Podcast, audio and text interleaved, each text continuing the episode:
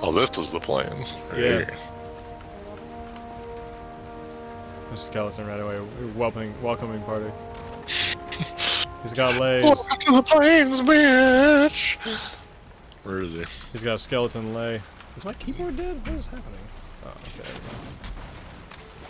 Oh no, they pushed the boat out. Up here, you son of a bitch.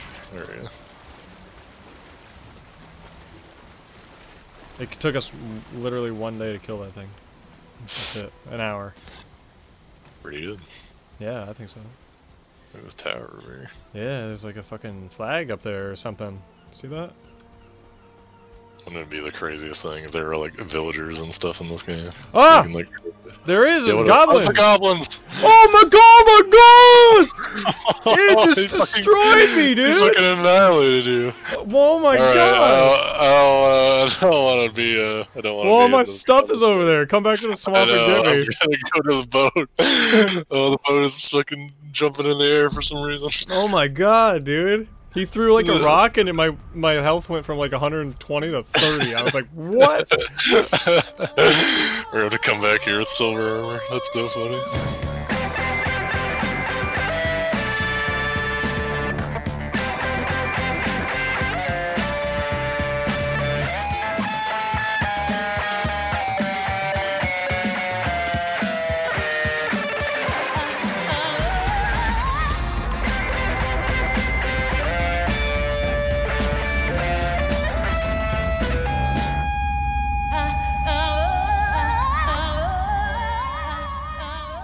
Hello and welcome to another episode of Dick's Talk Flicks. My name is Greg and I'm joined with my co-host, a man who is the number one Smurfs fan in the world. Billy, how you doing? oh yeah.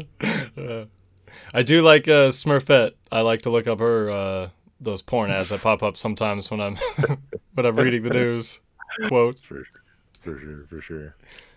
Well, this week, uh, please indulge us. Me and my brother are gonna geek out about uh, our one of our favorite hobbies, a little game called uh, Warhammer, published by Games Workshop. Uh, we're not going to just talk about Warhammer or Warhammer 40,000 or 40k, as it's sometimes known. Specifically, we're going to cover a movie. It's called specifically Ultramarines, a Warhammer 40,000 movie. now, Billy, have you ever heard of this movie before I mentioned it to you? No, and I didn't know that it was going to be this new. I thought, Mhm. well, especially by the pictures when I googled it, I thought this was going to be like a early 2000s like TV show movie or something, but nope, sure enough, it's a real thing. It's a real thing, and it came out just at the turn of the decade, last decade specifically. 2010 film, directed by Mr. Martyn Pick. As far as projects go, I couldn't really find anything exceptionally noteworthy that Martyn Pick has done, but he does have a website, martynpick.com, and that's spelled M A R T Y N P I C K.com. And it shows his various work. In particular, I think his artwork is actually pretty good he's got a lot of smear paintings and stuff like that and we see at least uh, one scene in this movie that shows that off a little bit but if you Oh, got nice. time check it out it's pretty cool the screenplay of this movie though was written by mr dan abnett Hell those yeah. yeah those in the warhammer community do know mr dan he's written possibly more books for black library the games workshop publishing company than just about any other author Specifically, he tends to specialize in stories about Space Marines, which this is a story pretty much entirely about Space Marines. I did read somewhere, though, that he only wrote part of the screenplay, but the source that I found was a bit dubious, so whether or not that's just fans covering for the uh, some dips in quality that this movie has or not, I'm not entirely sure. the man who wrote the Warhammer 40k Bible, essentially, in Eisenhorn, man. Exactly. Yeah, exactly. that book's amazing. I think they probably just the him if it's only partial writing of this. It's probably he gave them the main story. Here's your characters. Here's what needs to happen. But I don't think he choreographed it. Well, doesn't seem like Mhm, anyone yeah. did. But uh, Well, some other bits of uh, background trivia about this. It was animated by a studio known as Codex Pictures, which was founded in 2008, and as far as I can tell, seems to have been made specifically for this movie, or at least the prospects of making films based on the 40,000 license. It did dissolve in 2013, though, so likely if we do get another Warhammer film, probably won't be made by the same people, and uh, I'll go over a, a, little bit of what I think the, the future prospects of that might be at the end of this. But some other noteworthy thing about the animation, though, is that the facial capture techniques used was image metrics. Image metrics is a technique. Some of its notable credits include things like Grand Theft Auto 4, Assassin's Creed 2, but most importantly, the Black Eyed Peas music video for their hit song Boom Boom Pow. So if you want to look that up real quick, and that'll give you an idea of what kind of uh, animation quality we're looking at in this movie. That's hilarious, dude. I didn't know that. It's very good.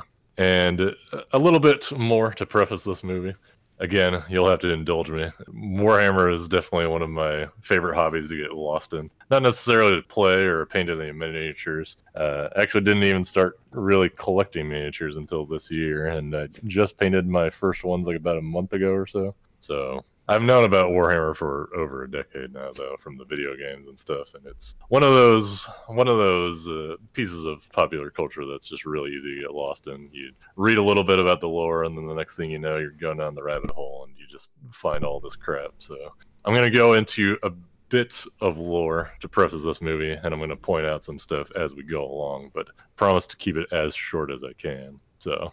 If you've ever looked at a Warhammer 40k product before, chances are you've seen the stars of this movie, the Ultramarines. They're on posters, box art, other promotional material. If you've seen anything about Warhammer, chances are you've probably seen them on something. And they're the go to chapter of Space Marines for Games Workshop when it comes to the miniatures. This, combined with their name, might make you think that these guys are supposed to be the best of the Space Marines, and that's only partially true. Ultramarines are Games Workshop's attempt at making a vanilla chapter of Space Marines. They're not called the Ultramarines because they're superior to all the other Marine chapters, and purportedly, it's not because they're blue either. At least as time went on, they probably changed it so that it had less to do with the name and more to do with whatever lore they wanted to make up. But rather, they come from a subsector of space known as Ultramar, which is essentially its own miniature empire. So they're called the Ultramarines because their name literally means Marines of Ultramar. So there you go. As far as fighting style and outlook on life, they're quite literally a by the book chapter. Their progenitor literally wrote a book on how to be a space marine, but they've been so far removed from him that by the time we get to where we are now, they literally think of this manual he wrote as an actual Bible. They literally worship it. And as a result, when you play them on the tabletop, everything that they do feels very tactical and just so. Think of a plan to execute before the game even starts, and their special abilities help to make sure that everything goes exactly the way you want it to. So you play them very carefully and very methodically. And incidentally, this may also be why they have sort of a pseudo Roman aesthetic as well. I also used the term chapter to describe them, and that's just what the different subfactions of Space Marines refer to themselves as. I won't get into the lore of why that is, but if my description of the Ultramarines or the way they sound in this movie seems lame, or if you just don't like the color blue, know that there are literally dozens of Space Marine chapters, each with their own lore and perspective on life and the setting in general, as well as their own fighting tactics. So, just to name a few, you've got quasi Viking barbarian werewolf men who drape themselves in wolf pelts and swing battle axes and the space wolves. Hell You've yeah. got Catholic paladin esque berserkers with a sort of vampire vibe and the blood angels. You got Mongolian outriders who specialize in hit and run tactics on motorcycles with guns strapped to them instead of horses and the, the white scars. But there are entire channels on YouTube and I'm sure a few other podcasts other than ours dedicated to literally just talking about 40k lore, as well as wiki pages and hundreds of books, as we said, published by Games Workshop themselves. So if you're curious, highly recommend just looking up anything on Warhammer one of these days and just see how far you go. Yeah, dude. I even uh, just got that Blood Angel Funko randomly at GameStop or whatever. It's like an addiction, man. Once you kind of like you connect to certain things in Warhammer, I think that's what it is. Certain mm factions or you know whatever, certain characters, and that helps with the addiction. For sure, for sure. Yeah, you might think it's really lame at first until you find that that one character or that one faction that seems to really speak with you, and then next thing you know, you're reading about all the other factions that they're fighting against, and the sub factions of those factions, and all the special characters that go in there, and it's ridiculous. But you, you, you gotta you get a starter box on your Amazon queue before you even know. yeah, before, before you even know you spend two thousand dollars on a two thousand point army, and then where is your life gone? I don't or you know, buy a 3D printers thinking you can print your own. I, I'd be interested to know if they changed them to blue after like StarCraft came out with their like blatant ripoff of the Space Marine. You know, they were all blue from what I remember mostly. Well, I think So- that's a, a an endless debate in the in the geek community is who ripped off who first. The the story I always heard was that Games Workshop contacted Blizzard first, back when they were like a like a ten person team, essentially like a startup company. Right. And Games Workshop said, "Hey, you guys are good at making video games. Make a Warhammer game for us." And then, as time went on, for whatever reason, Games Workshop decided to pull out, and so Blizzard had all these assets already made, and so they said to themselves, "Well, instead of throwing this out, why don't we just change a few things and then just release it as is and just make up stuff, just throw in pop culture references for the fun of it." yeah, they're basically the same thing without all the religion. Yeah, exactly. Yeah, they're just like more realistic people. Hmm. But yeah, we could geek out about this stuff until the end of time, or at least until Games Workshop finally closes its doors. But before we ramble on too much, let's just get right into the film. You got anything else to add, Billy? Uh, no, man, I'm ready. All right, excellent. It is the 41st millennium. In the grim darkness of the far future, there is only war. The Emperor of Mankind wages a constant battle to protect humanity from the horrors of space. On the fringes of the Imperium, alien races lurk and plot, and chaos demons leak into our reality from the torment of the warp. All that stands in their way are the mighty Space Marines. They are more than mortal. They are steel and they are doom. They are the champions of mankind. And the greatest of them all are the Ultramarines.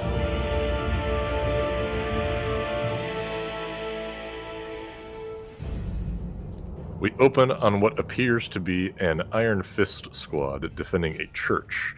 The Iron Fists are another Space Marine chapter, and don't let their blazing, eye gouging yellow armor fool you. They're actually one of the cooler Space Marine chapters if you read into their lore. But regardless, the HUD on this guy's display helmets, because we're looking through his perspective from the first person, it's got a lot of weird, pointless information on it. Like their chapter symbol This is just a fist in the corner of his eye, a bunch of random characters in the lower left corner, and text that says things like "purge the unclean" and "kill the heretic."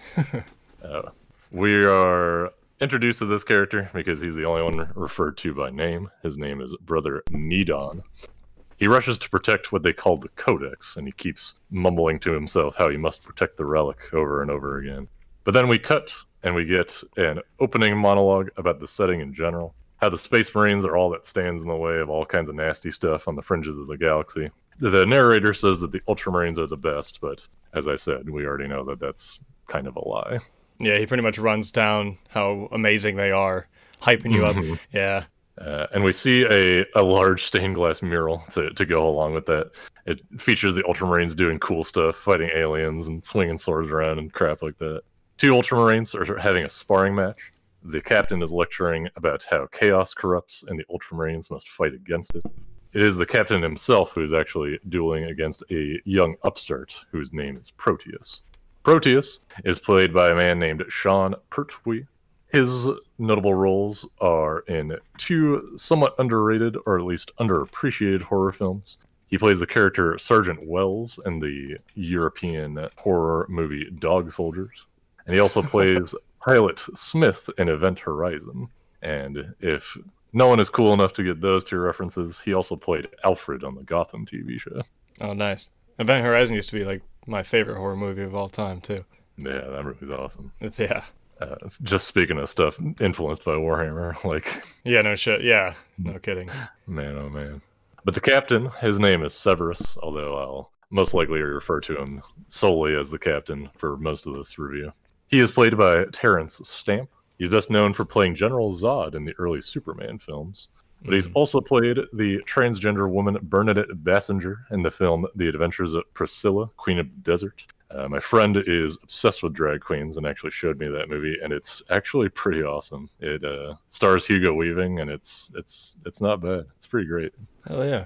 Uh, some nerdier, nerdier things he's done are being the main antagonist of the Mehrunes Dagon cult, Mankar Camoran in the Elder Scrolls 4 Oblivion, and he was also the Prophet of Truth in Halo 3. Uh, I never played Halo 3, but I did play Oblivion, and uh, I don't quite remember that character, but I'm sure somebody out there will get that reference. He just has such a great voice for that, like the uh, the elder, stern kind of uh, character, you know. Exactly. He's really Yeah. good at, at, at lecturing or telling Yes, you the way the go. world is. Yeah, he's a, a natural fit for a cult leader, essentially. Yeah, yeah, Colt. Yeah. Anyhow, Proteus manages to disarm his captain, and he gets on top of him, holding a blade to his throat. Proteus makes the mistake of letting the captain take his helmet off, though, which Severus uses as a blunt instrument to knock Proteus to the ground. And he then gets up on top of him, holding the blade to his throat, and telling him that Ultramarines never give up, they never yield. And so you can't give your opponent mercy no matter what. You mustn't be steel. You must be doom. You must use everything you've got. Chaos has no honor. Close in. No more drills. No more practice.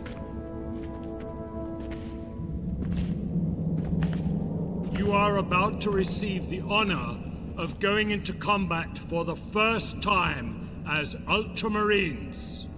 Brother Pythol? Captain Severus.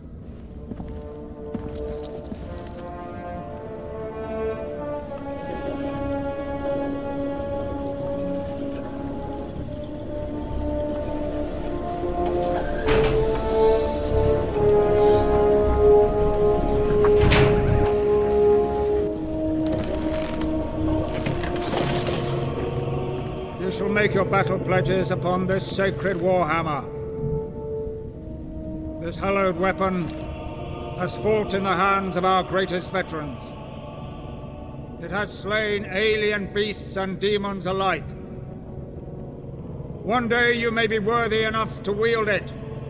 Until then, you may kneel before it.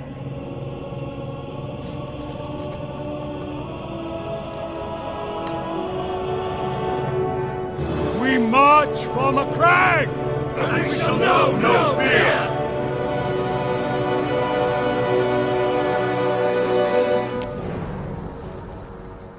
Severus also lets them know that all of these dudes we're seeing are going to combat for the first time. He has his second in command, Apothecary Pythol, take up a sacred relic, a warhammer, specifically a thunder hammer, which is a specific kind of technological uh, weapon that the Space Marines use. To give a little bit of background lore on it, it essentially stores energy until the point where it makes contact with the enemy. And so it, it creates a that much more of a, a boom essentially which is why it's called a thunder hammer. But he makes all the the recruits kneel before it. And as the camera pulls out it turns out this whole thing took place on a spaceship. I assume it's either a strike cruiser or frigate given the small size of the squad but the space marine ships essentially all look like flying monasteries because they're basically warrior monks they have this whole religious aspect to everything that they do because they they serve the god emperor for the emperor. Yeah, that's actually a pretty cool shot too, because this whole time you're you're kind of thinking you're in some like thunderstruck world, you know, and it's this giant cathedral, and then it pans out and you're literally just floating. That's pretty sweet. yeah it's awesome Uh, he al- he mentions that this is their this specific training group's first mission as Ultramarines, right? Exactly Yeah, this is their their you're getting thrown right to the fire, dude. Like you know, Space Yeah. Marine way, I guess. But Yeah, they don't know it yet, but they're uh, Yeah. they're they're going to be tested as hard as he possibly can. And if you watch this movie and you're wondering why Pythol has mostly white armor, it's because traditionally minded chapters such as the Ultramarines will denote the roles of certain Marines with certain paint jobs, regardless of what colors they originally are. So apothecaries are essentially field medics, and they wear white. Uh, which gets a little confusing when your chapter colors are already white, but most chapters have some kind of way of denoting stuff like that. Also, the apothecary usually has a lot of extra bits and stuff like surgical equipment attached to his back, so pretty easy to tell him from all the other normal guys. But Apothecary Pythol, he's voiced by Donald Sumpter. The only especially noteworthy thing I could find on him is he played Maester Luwin in the Game of Thrones. I've never seen the Game of Thrones, so I don't know who that is exactly. But again, I'm sure somebody out there will get that reference. I've seen the whole thing, and, and I don't, dude. I don't know. There's like 800 characters, dude. exactly. Yeah. So we get shots of the boys as they're preparing to go to war. One guy is carving fun little messages into his bolts, like uh, "kill the heretic," and we see a, a, a, a gross little cyborg guy. He's uh, attaching what are called purity seals to one of the space marines. Now, a servitor, uh, if you watch this movie and you're trying to figure out what the hell this thing even is, they are essentially either volunteer or specifically chosen civilians that have been augmented with cybernetics and they're essentially like serfs. They just serve the the space marines. They do their laundry and clean their shit and maintain their armor and shit like that for them, so that the marines don't have to do it themselves. Though, since this is also 40k, which is the setting that invented Grimdark. Sometimes servitors are also lobotomized failed space marines because the process to make a space marine is uh, quite brutal and not everyone survives. And so the ones they're able to salvage, they'll sometimes still be able to make use for them by making them into biomechanical machines, essentially. But anyhow, and a purity seal, they're special to the Space Marines, but they don't really have any special powers or anything like that. They're essentially just badges of honor with little prayers written on them, and it just helps to to round out the whole warrior monk aesthetic that Space Marines have. It looks cool too.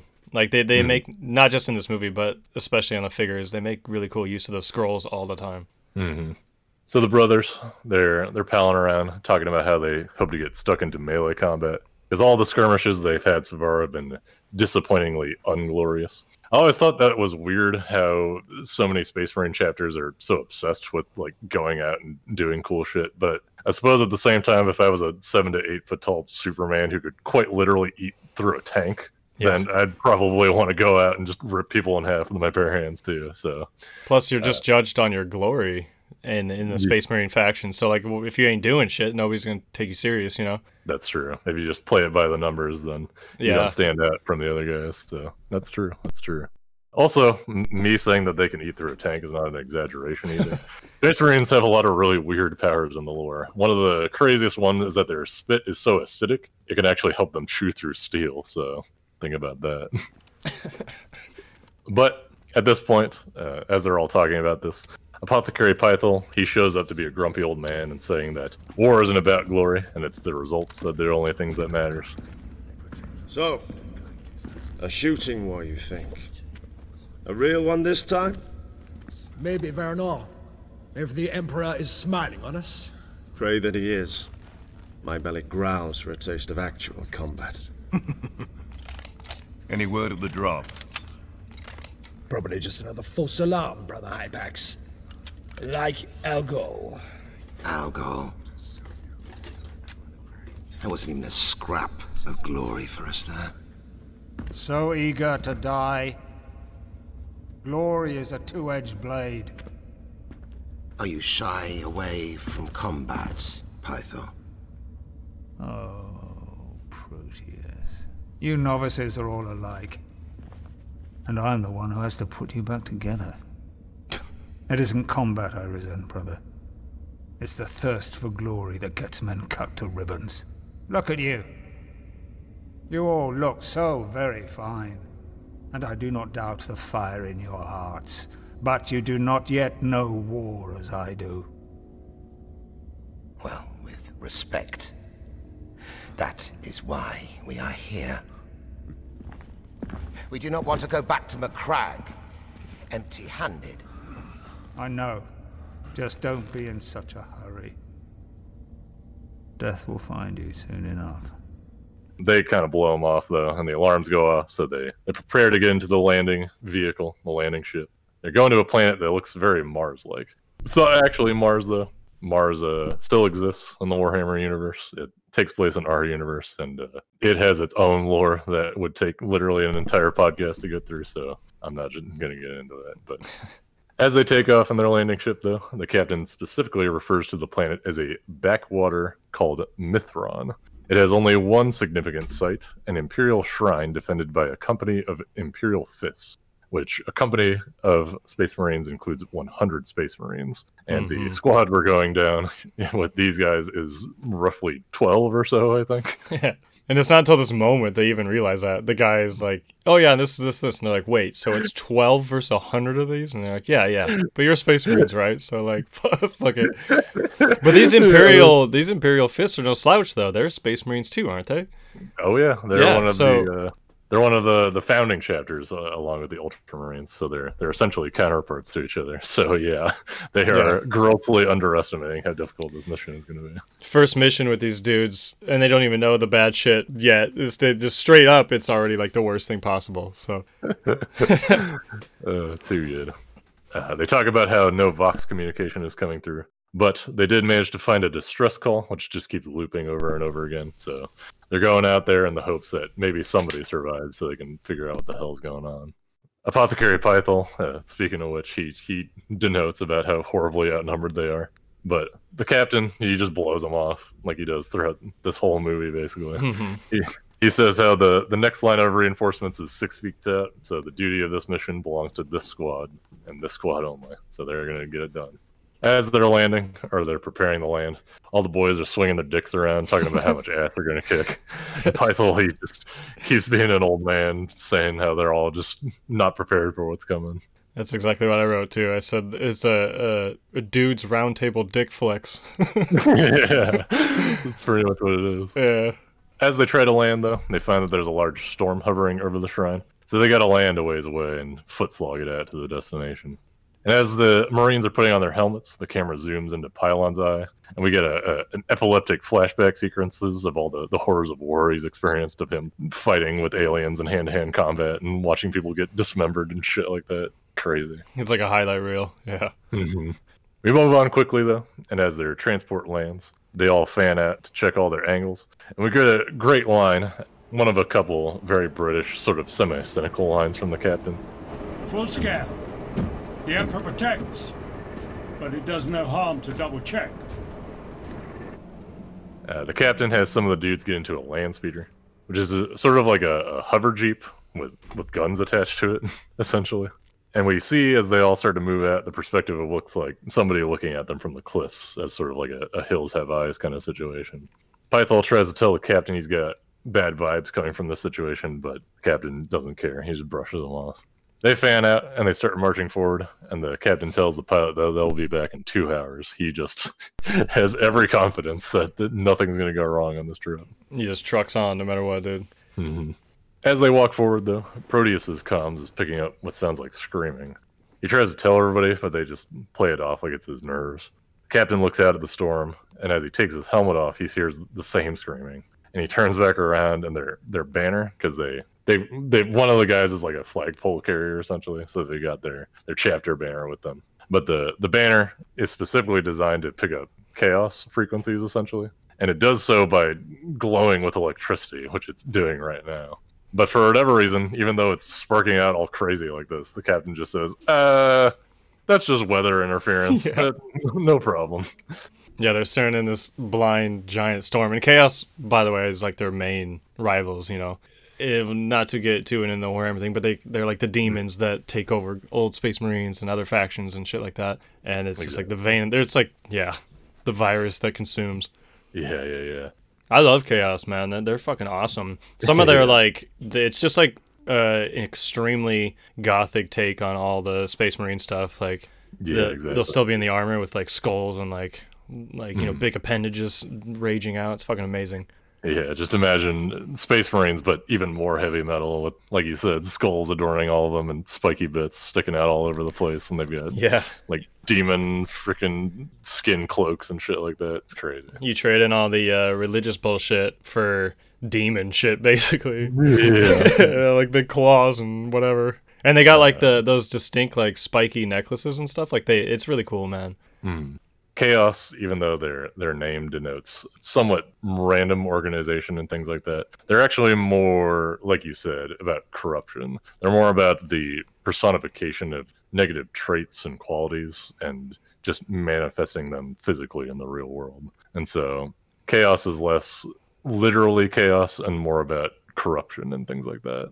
So they decide to go forward despite the banner going crazy.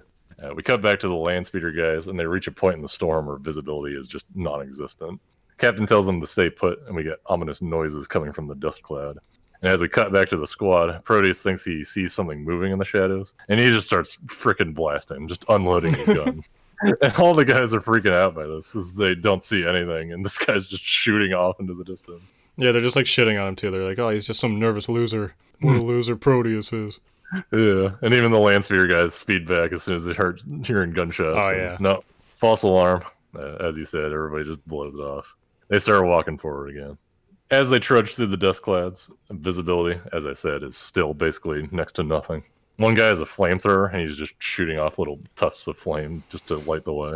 Yeah. But the heavy weapons guy, he manages to find something in the dust. And as it clears away, we see a, a brutal battlefield where the Imperial Fist Marines have just been absolutely massacred and torn apart. But more so than that, they've been desecrated essentially. We see one guy who's literally just been strapped and crucified to a rock. A lot of guys have their helmets taken off and they're put on spikes and lit on fire and crap like that. It's it's horrible. They got dudes that yeah, they're they're pegged to like those demon ritual signs and shit like that too. Mhm. Like just filleted and it's pretty cool. Imperial Fists, Fifth Company, the Shrine Guard.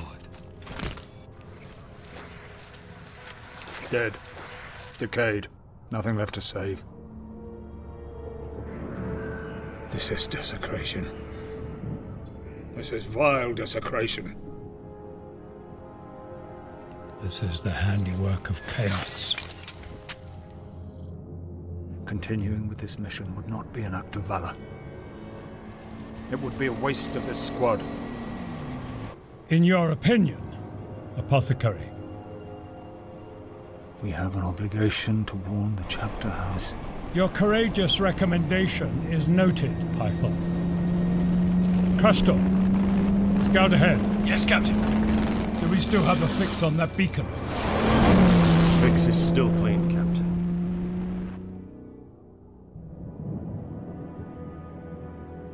That beacon may lead us to someone who can explain.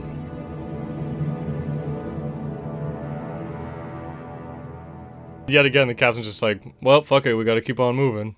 yeah. He even he even points out that it's not just a battlefield, but it's a desecrated battlefield, and Yeah. that they're they're dealing with chaos, which, like we've been saying, chaos is uh, Space Marine counterparts. Again, not to get too into the lore, but some Chaos Space Marines have literally been around for thousands of years and have equally as much combat experience. So they're no slouches in combat. They're equal to, if not greater than Space Marines in many ways. But the captain's just like, yeah, whatever. Yeah, both parties live a really long time, don't they? I think Space Mm. Marines live a. They can. I mean, they can live like a couple hundred years, but nothing like Chaos because they're fucking demons or whatever. Yeah, yeah, yeah, exactly.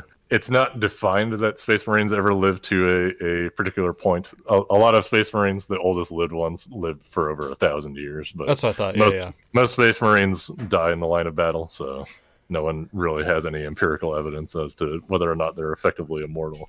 They do seem to age, though. So Yeah, they all look that- terrible. yeah, one would think that they eventually die out, but what are you gonna do? So the captain tells them that they need to keep going because they need to find out whoever sent out the distress beacon. So regardless of the fact that they're not getting any communication through, there's still a small chance that somebody might be out there. So they're gonna keep on going regardless. As we go on through the crags, because the the shrine is up in the mountain, we see more corpses, and part of the shrine seems to be suspended in the middle of a deep crevasse.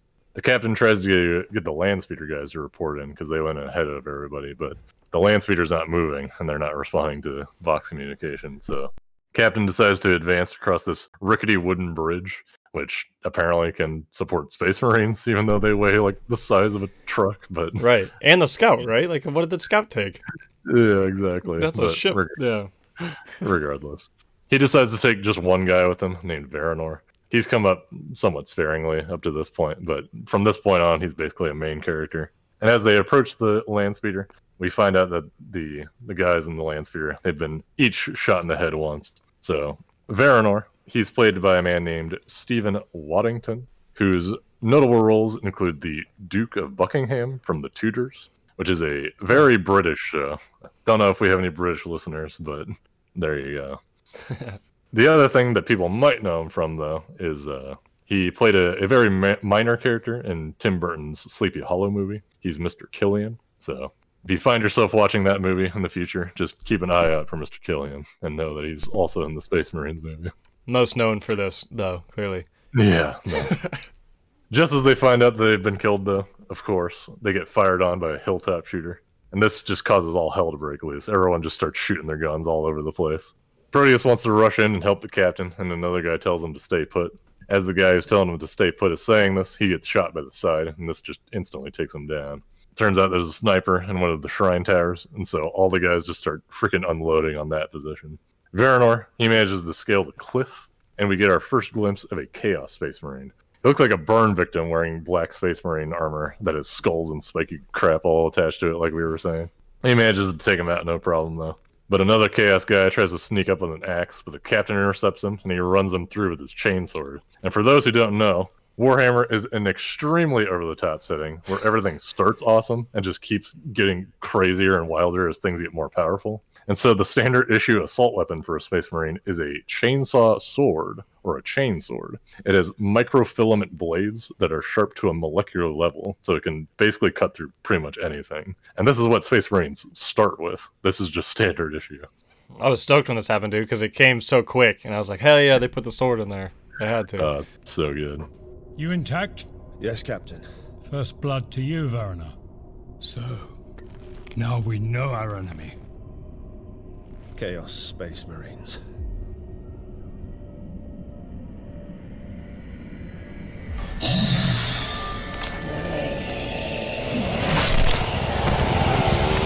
Yes. Chaos indeed. Black Legion.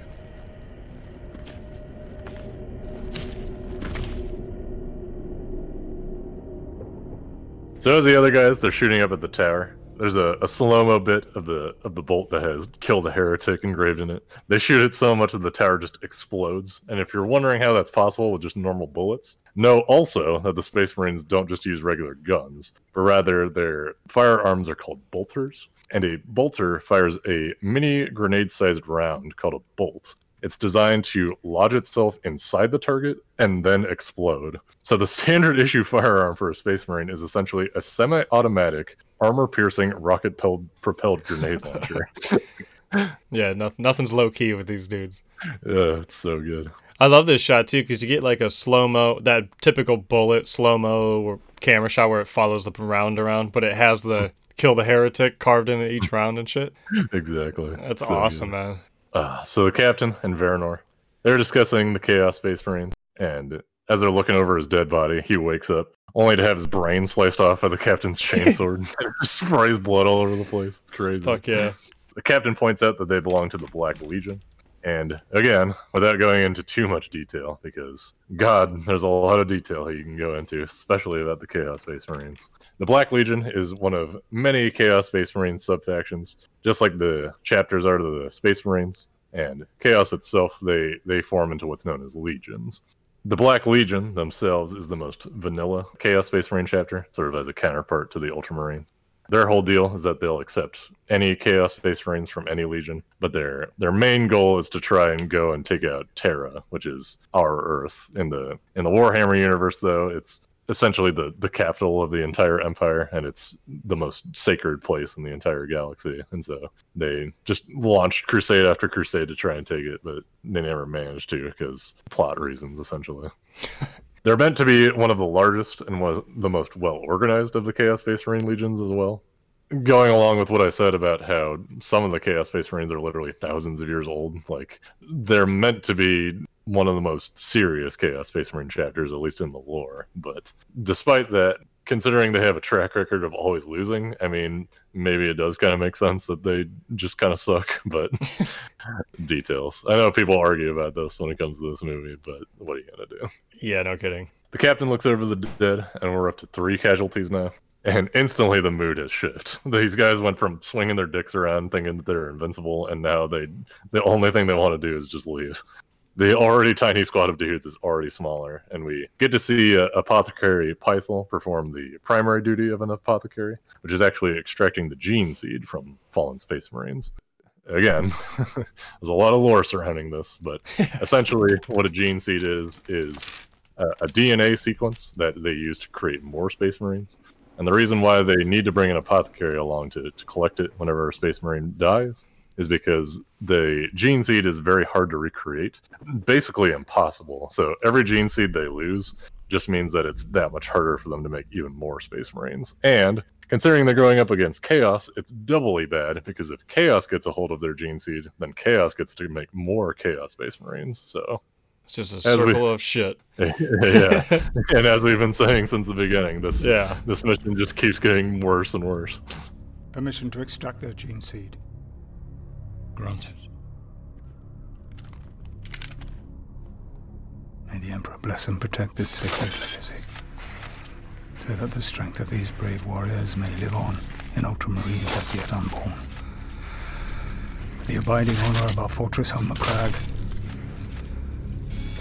in the name of the chapter and the Primarch, to whom we owe all. We shall mourn them later, if the Emperor grants us time. Who is to carry this now? I will, Captain. Is that so, Proteus? No. Hypax? Yes, Captain. You carry that safe. I will.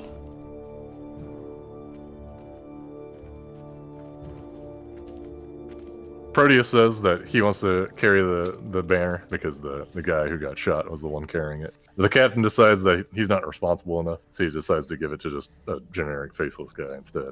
He's got a name, but I mean, he's not important. The captain finally starts acknowledging the weight of the situation, though, but he still decides that they need to keep going up the mountain. So he asks Pythol to do what he has to do if worst comes to worst. Pythol tries to argue, but the captain just shoots him down, just tells him that he needs to do it. We don't know what that is exactly yet, but it'll be revealed in due time. As they climb, the main entrance is littered with more bodies, and the main bridge is blown out. There's still platforms though, so Proteus and Verenor they decided to parkour all over these these little pillars.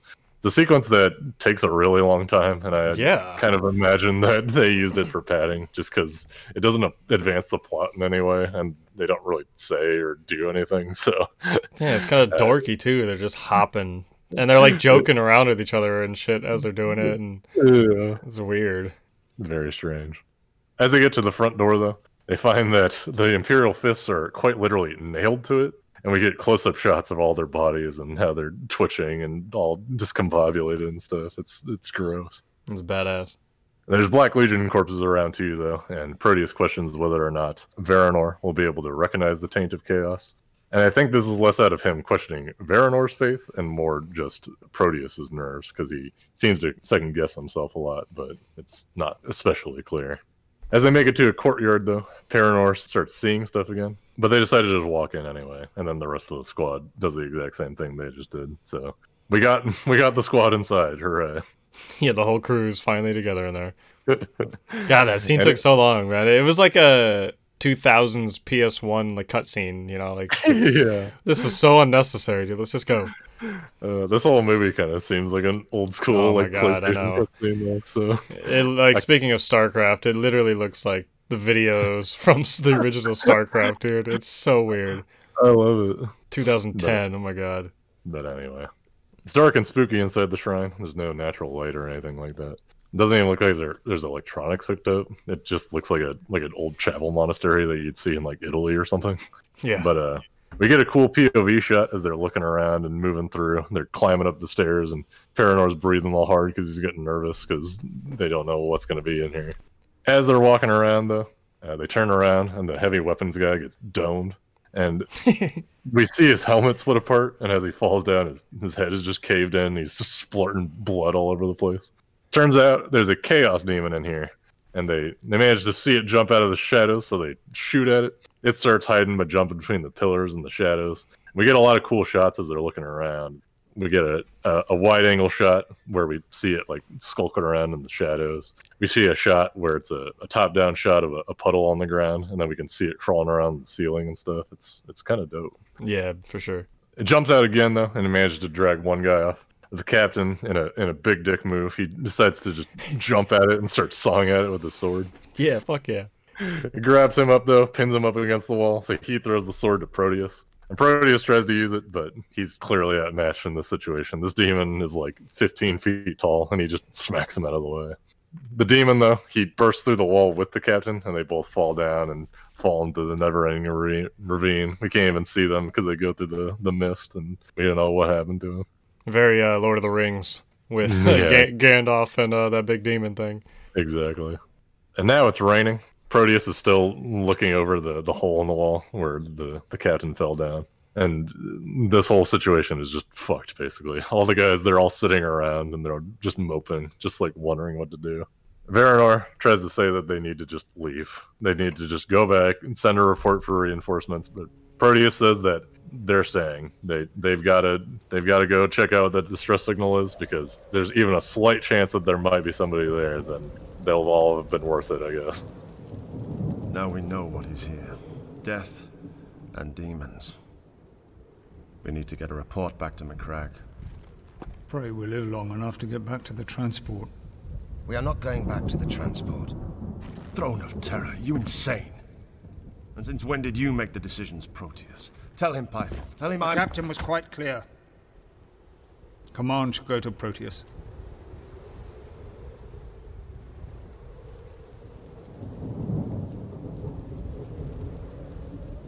I say we go back. So say your brothers. The beacon is still sending. It's on auto cycle. There is a chance it is not. We march for Macragge! And we shall know no fear! Brother Hypax, that standard catches light. You warn me. I, Proteus. Verenor tries to persuade Pythol to object, but Pythol points out that the captain insisted that Proteus take his place, even though Pythol does actually agree with Verenor. So, again, Proteus decides that they're going after the beacon, so he rallies them up. He has them recite the, the Space Marine Creed, and they all get all jazzed up by that, and so they immediately put their helmets back on and they start trudging off again. That was enough. We're all comfortable to follow nervous ass Proteus now. yeah, exactly. Into like Even the fucking worst horrors imaginable. We already lost Yeah. everybody. We've been shitting on him this entire time too, but the captain says he's the best guy for the job, so you know what? He's the best guy for the job. Yep. Proteus, though, he does immediately start to take charge and giving orders around and stuff. He tells the next standard bearer to warn him that the banner lights up because they can use it to detect any further chaos. As they continue on through the shrine, they manage to find a rather spooky looking space marine who's all in black armor, and he has a skull helmet with script written all over it, and a belt of scrolls across, strapped across his chest. There's this weird thing with Warhammer where even the quote unquote good guy factions, as much as there are good guy factions in Warhammer, they all look like bad guy factions from any other game, basically. they and more specifically, for whatever reason, skulls are a, a big thing in the aesthetics of Warhammer. Always hmm. human skulls too, and not, never like orc skulls or or some kind of alien skull or anything like that. They just decorate everything just because it looks cool. Well, they're But so they're anyway. such, such prideful creatures, man. They like to have their trophies, no matter no matter what it is, uh, just Yeah. strapped all over them. Yeah, That's fair. That's fair. yeah. They'll wear And like skull necklaces and shit. Even the good ones are good quote guys. Yeah, exactly. And maybe it's Yeah. a way to like honor like fallen troops or something like that to like take True. them into combat or some crap. I don't know. I mean, in Vietnam, dude, Americans were wearing uh, dudes' ears as necklaces and stuff. So I think you kind of lose your mind in war anyway. And you're like you said, you're a superhuman, so fuck it. Yeah, that's that's very fair.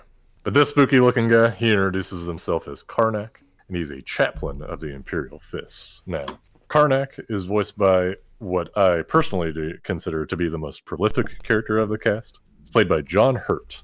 John Hurt has done many roles, the most notable ones being the main bad guy in V for Vendetta. He's also Hellboy's dad in the original Hellboy movies, and he's the wand shop owner in the Harry Potter movies. He's also the titular Elephant Man in the David Lynch film of the same name. But his most notable scene is being the guy who had the alien burst out of his chest in the original Alien film. I was hoping you were going to mention this one. I was waiting to jump in, but hell yeah, I beat you to it. Heck yeah, so good. In the name of the Emperor, identify yourself. Karnak, chaplain of the Imperial Fists. How many are you? This is Nidon. Well, Nidon can point his weapon somewhere else. Any more? We're here to get you out. Not us. Getting back to the film, though, you might be wondering why a Space Marine is dressed so spookily, and that's because, much like apothecaries, Karnak is a special type of Space Marine called a chaplain, as I said. They're required to wear skull helmets, and they paint their armor black. And essentially, their whole role is being insanely devout Space Marines who scream litanies and prayers, and they just act like cheerleaders, essentially, to inspire other Space Marines to just be fearless and just fight harder. They don't necessarily have special powers, but on the tabletop, they give out buffs depending on what prayer they're reciting, and they make it really easy to keep up troop morale. So, like, you take them into a detachment where you know you're going to lose a bunch of guys, and they they don't run away. They'll just keep charging forward regardless of what happens. They're essentially your lucky charms, almost. Yeah, you know, exactly. good things will. Ha- yeah. Proteus asks, though, who all is left of the Imperial Fists beh- besides him, and Karnak reveals that just one other guy behind besides him is there, and it's Nidon, the guy from the very beginning. Proteus tells them that they're here to extract them, but Karnak points out that there's actually something more important than extraction. He leads them to a room which contains the Liber Mithras, which is a sacred codex given to the Imperial Fists by the God Emperor of Mankind himself. Looking at it though, it looks horribly evil. It's got a big demon skull on it, and it's bound in like human skin. It looks like, and Yeah, so like I don't know. Damn Necronomicon, dude. but uh, as we said, everybody kind of looks evil in the Warhammer universe. So I mean, it might be a holy text. You don't know. In the grand scheme, who really is the good guy? Honestly, Yeah, You know, exactly. it's just a uh, universal war. Who really cares? hmm Pythol tries to grab the codex though, and Nidon points a gun to his head, telling him no one's allowed to touch it. And Karnak points out that Nidon was specifically charged with its safekeeping, and its job he takes very seriously. So Karnak recounts how the Fists fought off the Chaos Space Marines for three weeks. They were sending distress signals the entire time, and nobody came. And then at the, the end of the three weeks, a warp gate opened up with all kinds of demons that poured out of it. So a warp gate, uh, the warp itself, is essentially the the realm that chaos exists in. It's essentially a realm that overlaps the the material world, the world that we inhabit, and rifts and tears can open up to it at, at any particular time, and all kinds of horrible shit just pour out when that happens. So they had a bad situation go all the worse because of that. Yeah, fuck this planet, dude. This this Yeah. planet just seems to be shitty, man. Exactly. They ask him how Karnak and Nidon managed to survive. And even Karnak, being a chaplain and thus extremely devout to the Emperor, can only answer that he has no comforting answer and to why he needed Nidon's why he and Nidon survived the assault. He doesn't know what happened. They just got lucky, I guess. They're sus as shit. Mhm. Yeah, It's- they're like, how we just lost like ten dudes now, you know? Right. And you guys have been here for how long? Yeah. Nobody's molested you. A month before it got worse. Like, come on. Mhm. How long have you been here, Chaplain? Since long before the darkness fell. What happened? They assaulted the shrine. We fought for three weeks, all the while transmitting requests for aid. Then some horror was unleashed. A warp gate must have opened, and through it, vile legions of demonic furies descend. You have seen the results. How did you survive? I have no comforting answer, Battle Brother. All I know is that we must get this sacred artifact to safety. The flashback sequence is cool when he's telling the story too. It's uh, done in the paint smear style, which seems to be a hallmark for Martyn Pick. Like I said, he does a lot of artwork with uh, with like paint smearing and stuff like that. So check out his website; it's got a lot of cool stuff. As they begin to move out, Nidon seems particularly distressed by the situation, and he's hesitant to remove the codex. Verenor manages to calm him down a bit though, and convinces them to move out with the rest of the squad, saying that they they just gotta go. Like there's no point staying here. As they move down the mountain, Verenor talks privately with Proteus how he thinks the fists might be corrupted by chaos, since they're the only two who survived. Proteus just tells him to keep a close eye on them though. And as they travel further along, we start hearing demonic screams from the cliffs and insane whispers from some of the chaos guys about how they want to jump out and like peel their skin off and crap. yeah. Uh, one Chaos Space Marine in particular, he gets on a really high cliff and he just starts screaming for their blood. And that cues the boys to just start gunning it to the transport. They're just full on sprint running to the extraction site now. Yeah, the banners fucking all ignited again too. They're like, "Oh hell no, we're done." yeah, exactly. And with that, they decide that well, we're probably surrounded, so we might as well make our stand here. We get a really cool shot too as it whirls around all of them. They're all standing in a circle around the banner. Uh, they're all sounding off each of their names too, and the Chaos Space Marines are just looking down at them from the cliffs. It's a badass shot. Like I- will give it one thing: is the fights and like the fight shots in this movie are still pretty cool, and then yeah. the fact that they keep it brutal, which is Warhammer's style, with like the mm-hmm. straight up like dome splitting and shit. yeah, so good. Enough is never enough in Warhammer. No, that's very true. yeah, no shit. At this point, though, the Ultramarines they're down from the cliffs and they're onto solid ground again. Karnak points out that there's a, a, a hill vantage not far from their position, but Proteus thinks that that's exactly what the Black Legion wants them to do. They want them to, to run to range points so they can cut them off and just hack them down. So he tells them that they need to just hold their ground. He's confident that they won't expect a chaplain to be with them, but for some reason, Karnak, continuing to be as suspicious as possible, just gives the answer of, "Well, I wouldn't be so sure." I don't know why he's acting this way, but regardless. so the audience knows, man. so there's no mystery. Yeah, exactly. Yeah. At this point, though, uh, it's a little confusing as to how much dust is actually covering their position. In some shots, it looks like the visibility is non-existent, but in others, like from the perspective of the Black Legion looking down on them from the cliffs, they can see everything and what's going on down there. yeah. And I imagine maybe they just don't decide to shoot from the cliffs because they're too far away or something. I, I, I don't know. All the Ultramarines, though, they're nervous. They're reciting prayers, and we get a, another great semi-cynical British line. The Emperor protects. But having a loaded bolter never hurt either. As the Black Legion starts running in, we get a sweet slow mo shot of a bolt doming the first guy, and all hell, hell breaks yeah. loose again. Dudes are getting set on fire. Black Legion guys are shooting from a cliff. Grenades are flying everywhere. Dudes are getting thrown around in melee. It's just total pandemonium. We get we like slow mo slow mo burns of like uh yeah like chaos are like burning up and everything and, mm-hmm. and like body parts fucking splitting. It's sweet. Oh, it's so good.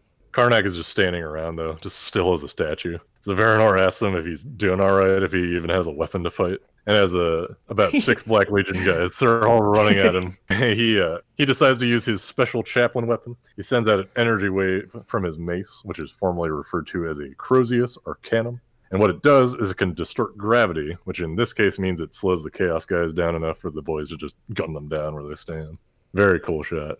As they fall back, Karnak seems to get hit in the side, but he doesn't let that slow him down. He just keeps trucking forward. More guys keep coming in, and one of the Ultramarines gets lit up. He's just done for. Another guy gets an axe in the shoulder, and Karnak can't use the Crozius again because it needs to recharge. So, flamethrower guy, he decides to sacrifice himself. He just overloads one of his takes, and it just blows up everybody around him. Yeah, dude, the Space Marines are dropping like flies, man. and this thing, like, just yeah, he chooses to AOE the whole fucking thing. He's like, fuck it. Miraculously, none of the uh, surviving Ultramarines actually get hurt by this, but all the Black Legion. Yeah. What the hell? Whatever. uh, Proteus also, uh, as they're all getting up, notes that more of them are going to keep coming in. Out of absolutely nowhere, though, the captain comes through from the cliffs. He's jumped through fire and flames, and he just starts ripping people's heads off. He's stabbing people with his knife and just shooting the shit out of guys.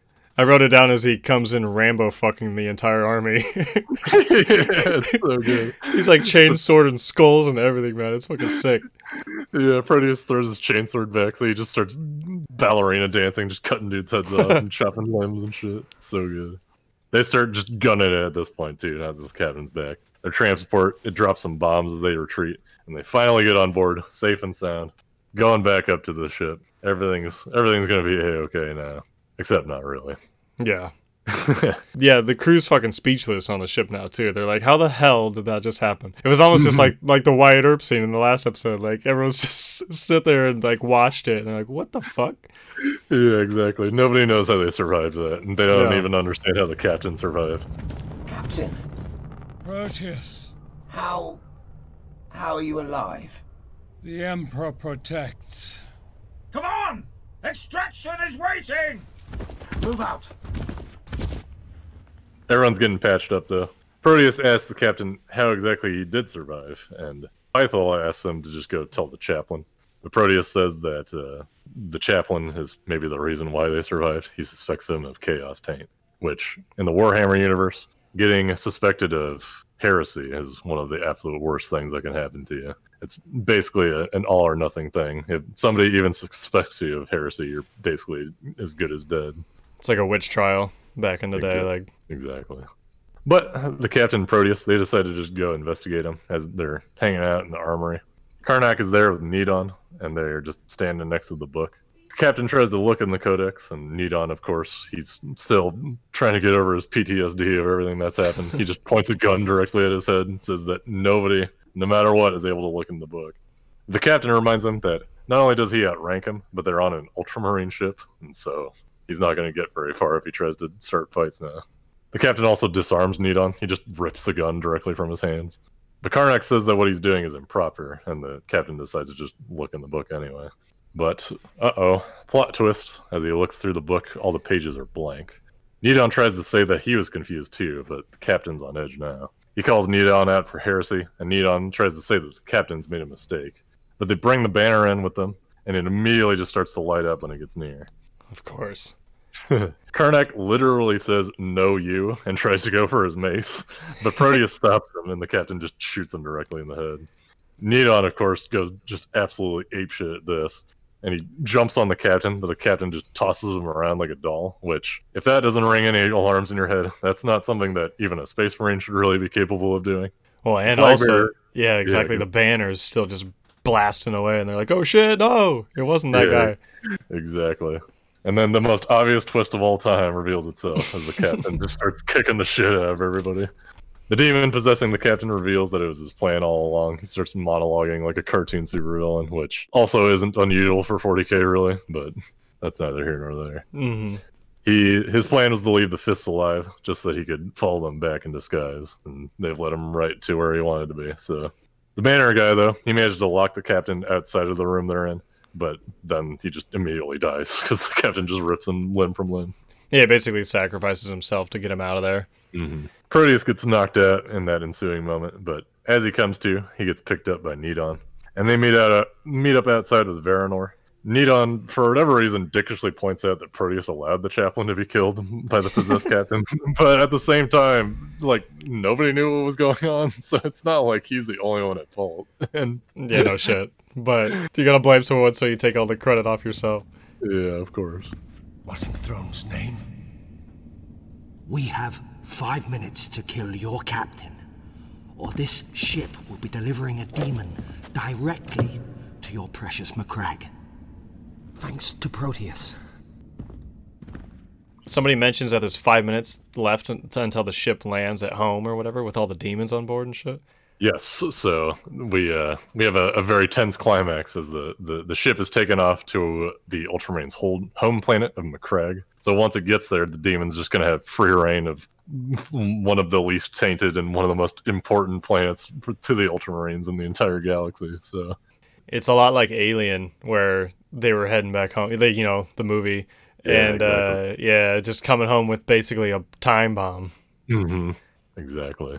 So if there was any time to nut up, now's the Yeah. time. First mission. You're dying anyway, dude. You might as well fucking do it. First mission, the stakes are your entire chapter might really be wiped out if you fuck up. Yeah. Your captain's a demon now too, by the way, and you're also locked on the ship with him. So good luck, man. Oh, so good. Uh, they decide to group up and they, they head out. They find Pythol and another dead Marine. Pythol is super clawed up though, and he tells them that it went towards the Reclusiam, which is a place where holy relics are stored. It's actually the chapel-looking area from the very beginning of the movie. They sneak up on the demon, who's flipping through the pages of the book. Nidon figures out that it's a way for the demon to open up another warp gate, which again is a problem because they're going hit straight from Macragge. So yeah. As the demon turns around, though, it looks like a mutated cross between the captain and the demon. It's got a big, gnarly arm and stuff like that. They start shooting at it, but it darts off with matrix speed, basically. It just zooms out of there. Proteus's gun jams, too, of course. So he just has no weapon on hand. He, but he does have the banner, though. the demon rushes Nidon, and he just immediately gets tossed to the ground, and he gets knocked out. Verenor decides to have Proteus distract him, but it doesn't work, and he also gets tossed aside. And it's just Proteus and the demon now. He doesn't have any weapon. It drops directly on top of him and drags him over to the book. The demon reveals that he's going to possess Proteus and starts drawing up a ritual circle. But as we said, since chaos is more about corruption than it is about just pure pandemonium and violence and stuff, the demon actually tries to convince Proteus that it's a good thing that he's being possessed. He's saying that uh, once he gets home, he'll have all the glory for bringing back a, such a sacred relic. But out of nowhere, Apothecary Pythol shows up again. he basically says, "Fuck glory, we're killing this bitch together." Who needs demon glory, dude? We're gonna slay all like the human babes back home. We don't need to beg demon babes, dude. Fuck that. Exactly. And as badass as that moment is, though, he immediately gets picked up and decapitated. yeah. He's uh, like, "We're gonna beg so many chicks, but." It's too good. And then the demon pins Proteus to the ground again. Verenor manages to get up though, and he's skulking around behind the pillars. And as Proteus is looking in the reflection of the eye of Pythol's helmet, he sees uh, the Warhammer from the Thunderhammer from the very beginning of the movie. And Proteus even uses the same helmet smashing technique. He manages to knock the demon off of him and starts running for the hammer. He hides behind a pillar first, so the demon doesn't know where he is. And then Verenor starts running around to try and distract him. It works too, because Proteus manages to pick up the Warhammer and he walks towards the demon. The demon's trying to be all cool and say how he can never win. But then Proteus, he just sounds off the Space Marine Creed again and just smacks the shit out of him, just kills him instantly, basically. it's badass, dude. Every limb, he's like, it's like crunch, and then he goes to the left leg, crunch, and the demon's like, oh god, I'm like what's happening? he crunches every single limb until he's just laying there. Oh, that's so good. Cool. One of the coolest. Main engine start in one minute.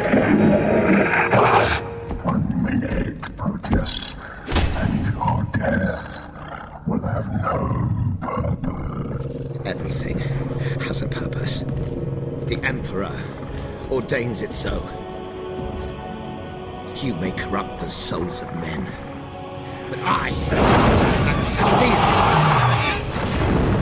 I am doom. I march from the crag, and I know no fear!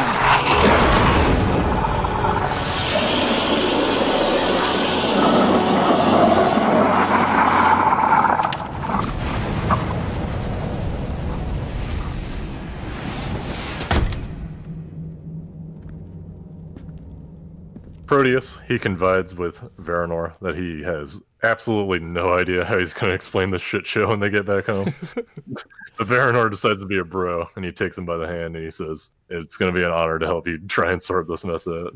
Yeah, he's like, dude, come on, man. Like, we literally went through like worst case scenario. Who gives a shit what people think? We'll be all right. exactly. So we flash forward to the future, where it seems like Proteus and Verenor, they're now the leaders of the company. Proteus, I think, is the, the main captain, and Verenor is probably a surgeon or something. They're inaugurating the new Space Marines while holding the hammer high, and they espousing the Space Marine creed that they will know no fear. Immediately after that, we get a, another zoom out shot again, and the credits roll. We get some nice Gregorian chanting over the credits, interspersed with some action shots from the movie, and that's it. Ultramarines, the Warhammer 40k movie published by Games Workshop, trademark, copyrighted, whatever the title of this movie is. It's in the books now. Damn right. For final thoughts, Billy, uh, how many chain swords chopping off limbs out of five would you give this movie? Overall entertainment wise, and we do the zero out of five thing, right? So overall mm-hmm. entertainment wise, I think this movie is garbage. but as a Warhammer fan, I appreciated the action scenes and shit. So mm-hmm. if it was ever just like randomly on in the background of some scenario in life, that probably wouldn't happen. I wouldn't mind, but I would mm-hmm. never. I don't think I'd go back and rewatch this. Sadly, as much as I, you know, love the environment of it or the whole genre. For sure, for sure. I definitely yeah. get that. I actually had a lot more fun with this movie than I thought I would. uh, the slow moments are extraordinarily slow, but yeah, I, I think they did a, a pretty decent job of just getting the whole like gothic aesthetic, and the whole thing just feels very dire and grim the entire time, and I I kind of appreciate that. Uh, I'd watch this movie again.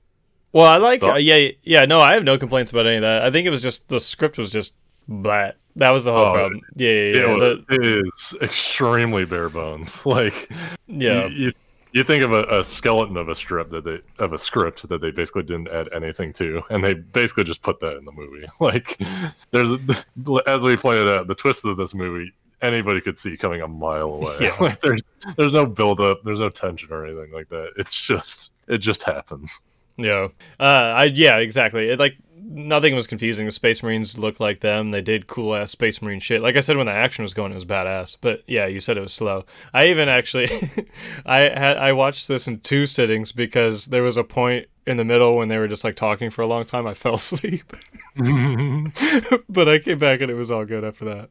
Another thing you pointed out too, which I think really helps me, is uh, this movie looks almost exactly like a, a cutscene from like a, a, a, late 90s early 2000s blizzard game. Like it looks like specifically it reminded me of the, the diablo 2 cutscenes. Yeah. So that gave yes. me that gave me a lot of nostalgia but i think uh, for some people if they know what those look like that might either be a, a really good thing or an especially bad thing depending on how you look at it yeah, I actually hated it at first, and then as the movie went on, I actually appreciated it too. It was weird though; they had like a good cast, like an actually like pretty decent, solid cast. Oh, yeah. I wonder if they spent all the budget on that. Yeah, maybe. Yeah, I mean, as I was pointing out through this whole movie, it's not like it's not like they just got no nothing British actors. Like they got people who've been in like big budget movies and stuff. So yeah, exactly.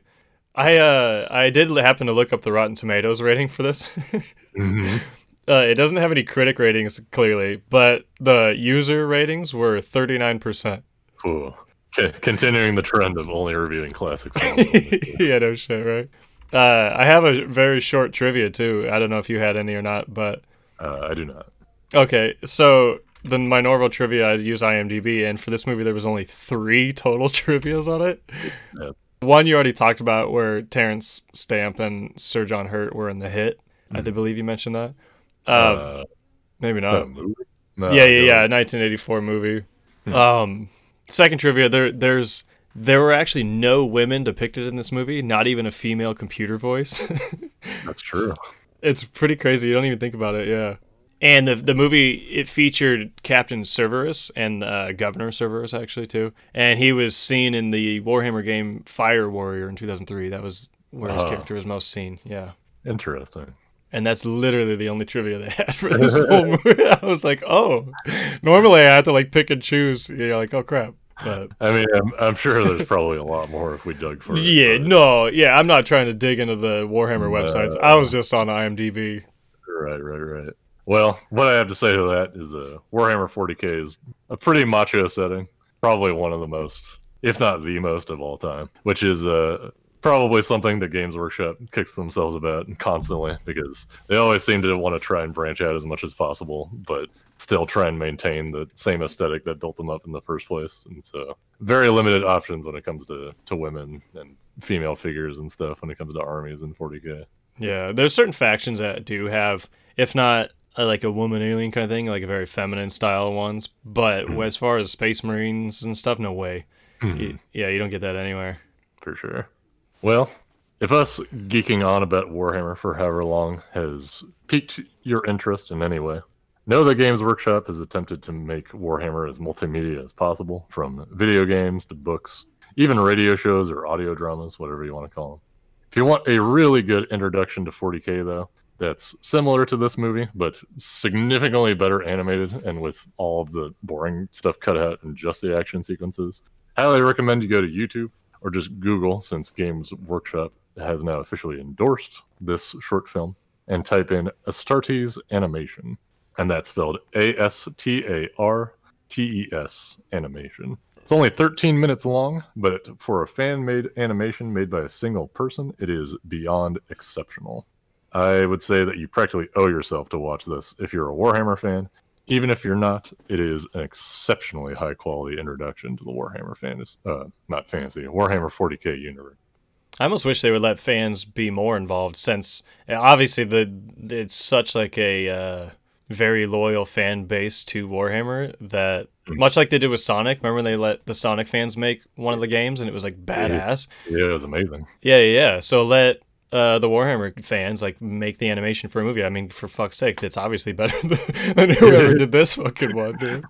exactly. Well, that uh, that may be the case because the guy who made the Astartes animation. I don't know if they hired him specifically or what the rumors are now, but I've heard whispers that he's going to be involved with future projects for Games Workshop. So here's hoping that we do eventually get a Warhammer movie that's just as awesome as this movie tries to be. Heck uh, yeah, that'd be cool, man.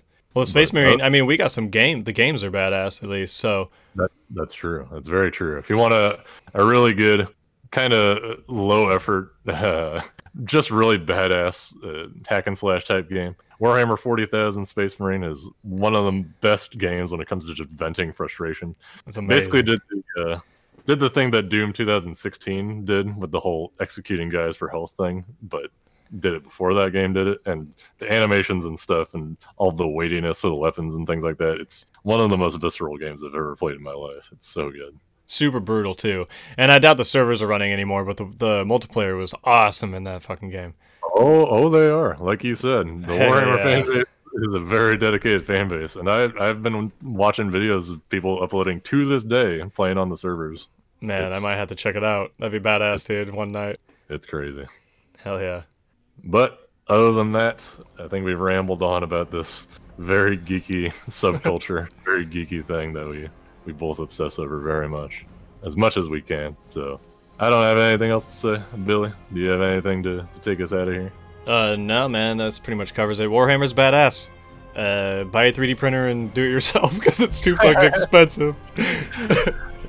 yeah, duh, try to stay away from the tabletop game unless you've got a lot of time and money on your hands. But other than that, I want to thank you all for listening in. Good night, good morning, and take care of yourselves. See ya. For the Emperor! Beware the alien, the mutant, the heretic.